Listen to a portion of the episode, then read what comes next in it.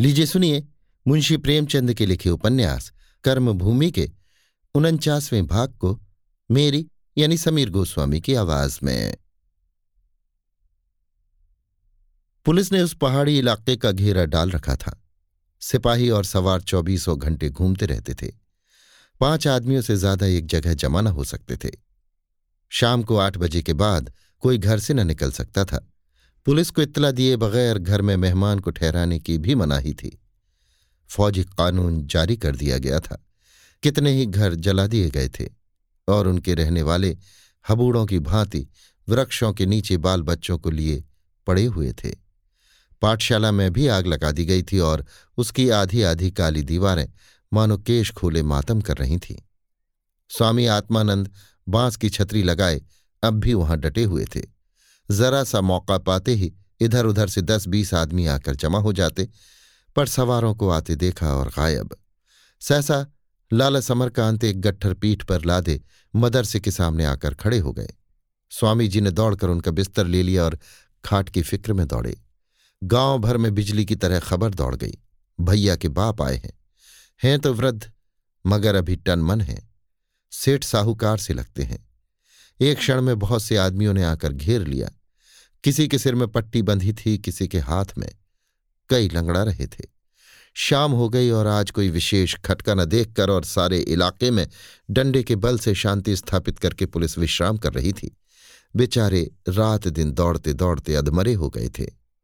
गूदड़ ने लाठी टेकते हुए आकर समरकांत के चरण छुए और बोले, अमर भैया का समाचार तो आपको मिला होगा। आजकल तो पुलिस का धावा है। हाकिम कहता है, बारह आने लेंगे। हम कहते हैं, हमारे पास है ही नहीं। दें कहाँ से? बहुत से लोग तो गाँव छोड़कर भाग गए। जो हैं, उनकी दशा आप देख ही रहे हैं। मुन्नी बहू को पकड़कर जेहल में डाल दिया। आप ऐसे समय में आए कि आपकी कुछ खातिर भी नहीं कर सकते। समरकांत मदरसे के चबूतरे पर बैठ गए और सिर पर हाथ रखकर सोचने लगे, इन गरीबों की क्या सहायता करें? क्रोध की एक ज्वाला सी उठकर रोम रोम में व्याप्त हो गई। पूछा, यहाँ कोई अफसर भी तो होगा?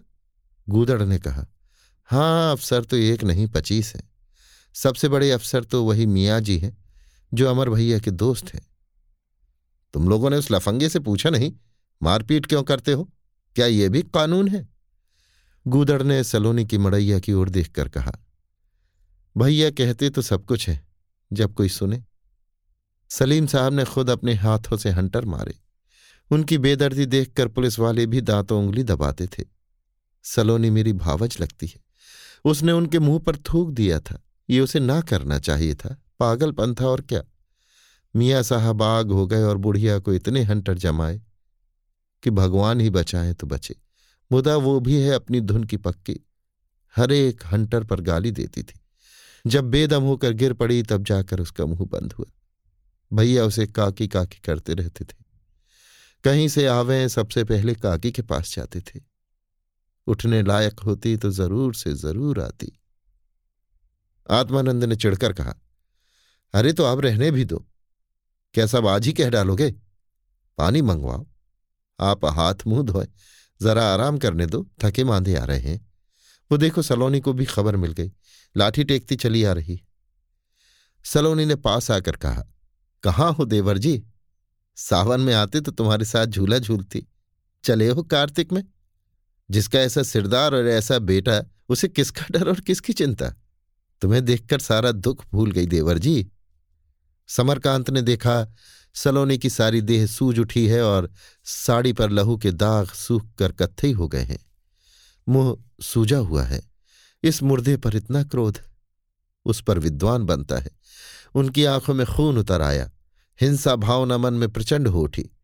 निर्बल, क्रोध और चाहे कुछ न कर सके, भगवान की खबर ज़रूर लेता है। तुम अंतर्यामी हो, सर्वशक्तिमान हो, दीनों के रक्षक हो और तुम्हारी आँखों के सामने ही अंधी। इस जगत का नियंता कोई नहीं है। कोई दयामय भगवान सृष्टि का करता होता तो अत्याचार ना होता। अच्छे सर्वशक्तिमान हो। क्यों नर पिशाचों के हृदय में नहीं बैठ जाते? या वहाँ तुम्हारी पहुँच नहीं है? ये सब भगवान की लीला है। अच्छी लीला है। अगर तुम्हें भी ऐसी लीला में आनंद मिलता है तो तुम पशुओं से भी गए बीते हो। अगर तुम्हें इस व्यापार की खबर नहीं है तो सर्वव्यापी क्यों कहलाते हो? समरकांत धार्मिक प्रवृत्ति के आदमी थे। धर्म ग्रंथों का अध्ययन किया था। भगवत गीता का नित्य पाठ किया करते थे। पर इस समय वो सारा धर्म ज्ञान उन्हें पाखंड सा प्रतीत हुआ। वो उसी समय उठ खड़े हुए और पूछा, सलीम तो सदर में होगा? आत्मानंद ने कहा, आजकल तो यहीं पड़ा है। डाक बंगले में ठहरे हुए हैं। मैं जरा उनसे मिलूँगा। अभी वो क्रोध में है, आप मिलकर क्या कीजिएगा? आपको भी अपशब्द कह बैठेंगे। यही देखने तो जाता हूँ कि मनुष्य की पशुता किस सीमा तक जा सकती है। तो चलिए मैं भी आपके साथ चलता हूँ। गूदड़ बोल उठे, नहीं नहीं, तुम ना जाइए, स्वामी जी। भैया, ये है तो सन्यासी और दया के अवतार। मुदा क्रोध में भी दुर्वासा मुनि से कम नहीं है। जब हाकिम साहब सलोनी को मार रहे थे, तब चार आदमी इन्हें पकड़े हुए थे। नहीं तो उस वक़्त मियाँ का खून चूस लेते, चाहे पीछे से फांसी हो जाती। गाँव भर की मरहम पट्टी इन्हीं के सुपुर्द है। सलोनी ने समरकांत का हाथ पकड़कर कहा, मैं चलूँगी तुम्हारे साथ, देवर जी। मैं उसे दिखा दूँगी कि बुढ़िया तेरी छाती पर मूंग दलने को बैठी हुई है। तू मारनहार है तो कोई तुझसे बड़ा राखनहार भी है। जब तक उसका हुक्म न होगा, तू क्या मार सकेगा? भगवान में उसकी अपार निष्ठा देखकर समरकांत की आँखें सजल हो गईं। सोचा, मुझसे तो ये मूर्ख ही अच्छे, जितनी पीड़ा और दुख सहकर भी तुम्हारा ही नाम रटते हैं। बोले, नहीं भाभी, मुझे अकेले जाने दो। मैं अभी उनसे दो दो बातें करके लौट आता हूँ। सलोनी लाठी संभाल रही थी कि समरकांत चल पड़े। तेजा और दुर्जन आगे आगे डाक बंगले का रास्ता दिखाते हुए चले। तेजा ने पूछा, दादा, जब अमर भैया छोटे से थे तो बड़े शैतान थे ना? समरकांत ने इस प्रश्न का आशय न समझकर कहा, नहीं तो वो तो लड़कपन ही से बड़ा सुशील था। दुर्जन ताली बजाकर बोला, अब कहो तेजू, हारे कि नहीं? दादा, हमारा इनका ये झगड़ा है कि ये कहते हैं, जो लड़के बचपन में बड़े शैतान होते हैं, वही बड़े होकर सुशील हो जाते हैं। और मैं कहता हूँ, जो लड़कपन में सुशील होते हैं, वही बड़े होकर भी सुशील रहते हैं। जो बात आदमी में है नहीं, वो बीच में कहाँ से आ जाएगी? तेजा ने शंका की। लड़के में तो अक्कल भी नहीं होती। जवान होने पर कहाँ से आ जाती है? अखुए में तो खाली दो दल होते हैं। फिर उनमें डाल पात कहाँ से आ जाते हैं? ये कोई बात नहीं। मैं ऐसे कितने ही नामी आदमियों के उदाहरण दे सकता हूँ जो बचपन में बड़े पाजी थे, मगर आगे चलकर महात्मा हो गए। समरकांत को बालकों के इस तर्क में बड़ा आनंद आया। मध्यस्थ बनकर दोनों ओर कुछ सहारा देते जाते थे। रास्ते में एक जगह कीचड़ भरा हुआ था। समरकांत के जूते कीचड़ में फंसकर पाँव से निकल गए। इस पर बड़ी हँसी हुई। सामने से पाँच सवार आते दिखाई दिए। तेजा ने एक पत्थर उठाकर एक सवार पर निशाना मारा। उसकी पगड़ी ज़मीन पर गिर पड़ी। वो तो घोड़े से उतरकर पगड़ी उठाने लगा। बाकी चारों घोड़े दौड़ाते हुए समरकांत के पास आ पहुँचे। तेजा दौड़कर एक पेड़ पर चढ़ गया। दो सवार उसके पीछे दौड़े और नीचे से गालियाँ देने लगे। बाकी तीन सवारों ने समरकांत को घेर लिया और एक ने हंटर ऊपर उठाया ही था कि अकाएक चौंक पड़ा और बोला, अरे, आप हैं सेठ जी? आप यहाँ कहा? सेठ जी ने सलीम को पहचान कर कहा हाँ हाँ चला दो हंटर। रुक क्यों गए? अपनी कारगुजारी दिखाने का ऐसा मौका फिर कहाँ मिलेगा? हाकिम होकर अगर गरीबों पर हंटर न चलाया तो हाकिम किस काम की? सलीम लज्जित हो गया। आप इन लौंडों की शरारत देख रहे हैं? फिर भी मुझी को कसूरवार ठहराते हैं? उसने ऐसा पत्थर मारा कि इन दरोगा जी की पगड़ी गिर गई। खैरियत हुई कि आँख में न लगा? समरकांत आवेश में औचित्य को भूलकर बोले, ठीक तो है। जब उस लौंडे ने पत्थर चलाया, जो अभी नादान है तो फिर हमारे हाकिम साहब जो विद्या के सागर हैं कि हंटर भी न चलाएँ?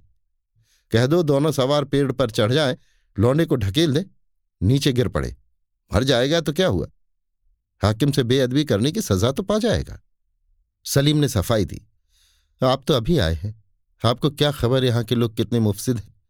एक बुढ़िया ने मेरे मुँह पर थूक दिया। मैंने जब्त किया वरना सारा गाँव जेल में होता। समरकांत ये बम गोला खाकर भी परास्त न हुए। तुम्हारे जब्त की बानगी देखे आ रहा हूँ बेटा। अब मुँह न खुलवाओ। वो अगर जाहिल बेसमझ औरत थी तो तुम्ही आलिम फाजिल होकर कौन सी शराफत की? उसकी सारी देह लहूलुहान हो रही है, शायद बचेगी भी नहीं। कितने आदमियों के अंग भंग हुए। सब तुम्हारे नाम को दुआएँ दे रहे हैं। अगर उनसे रुपए न वसूल होते थे तो बेदखल कर सकते थे। उनकी फ़सल कुर्क कर सकते थे। मारपीट का कानून कहाँ से निकला? बेदखली से क्या नतीजा? ज़मीन का यहाँ कौन खरीदार है? आखिर सरकारी रकम कैसे वसूल की जाए? तुम मार डालो सारे गाँव को। देखो कितने रुपए वसूल होते तुमसे मुझे ऐसी आशा न थी, मगर शायद हुकूमत में कुछ नशा होता है। आपने अभी इन लोगों की बदमाशी नहीं देखी? मेरे साथ आइए तो मैं सारी दास्तान सुनाऊं। आप इस वक्त आ कहाँ से रहे? समरकांत ने अपने लखनऊ आने और सुखदा से मिलने का हाल कहा, फिर मतलब की बात छेड़ी। अमर तो यही होगा, सुना तीसरे दर्जे में रखा गया है। अंधेरा ज़्यादा हो गया था, कुछ ठंडी भी पड़ने लगी थी। चार सवार तो गाँव की तरफ़ चले गए।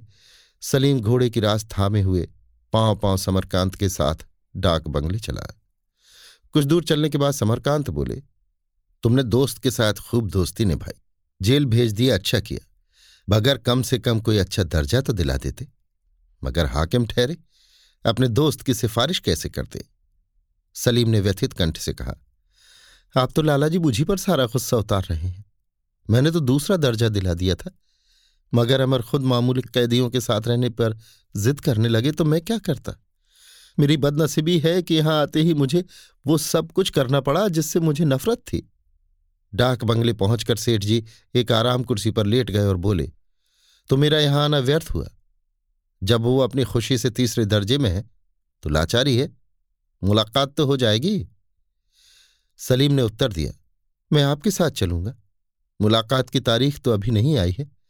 मगर जेल वाले शायद मान जाए। हाँ, अंदेशा अमरकांत की तरफ़ से है।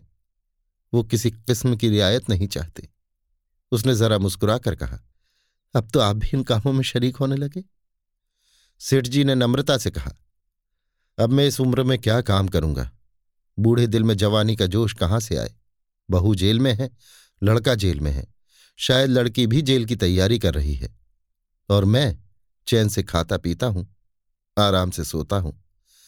मेरी औलाद मेरे पापों का प्रायश्चित कर रही है। मैंने गरीबों का कितना खून चूसा है, कितने घर तबाह किए हैं, उसकी याद करके खुद शर्मिंदा हो जाता हूँ। अगर जवानी में समझ आ गई होती तो कुछ अपना सुधार करता। अब क्या करूँगा? बाप संतान का गुरु होता है, उसी के पीछे लड़के चलते हैं। मुझे अपने लड़कों के पीछे चलना पड़ा। मैं धर्म की असलियत को न समझकर धर्म के स्वांग को धर्म समझे हुए था। यही मेरी ज़िंदगी की सबसे बड़ी भूल थी। मुझे तो ऐसा मालूम होता है कि दुनिया का कैंडा ही बिगड़ा हुआ है।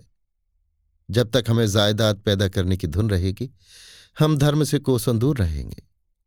ईश्वर ने संसार को क्यों इस ढंग पर लगाया? ये मेरी समझ में नहीं आता। दुनिया को जायदाद के मोह बंधन से छुड़ाना पड़ेगा, तभी आदमी आदमी होगा, तभी दुनिया से पाप का नाश होगा। सलीम ऐसी ऊँची बातों में न पड़ना चाहता था।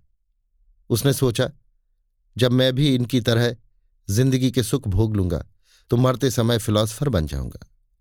दोनों कई मिनट तक चुपचाप बैठे रहे।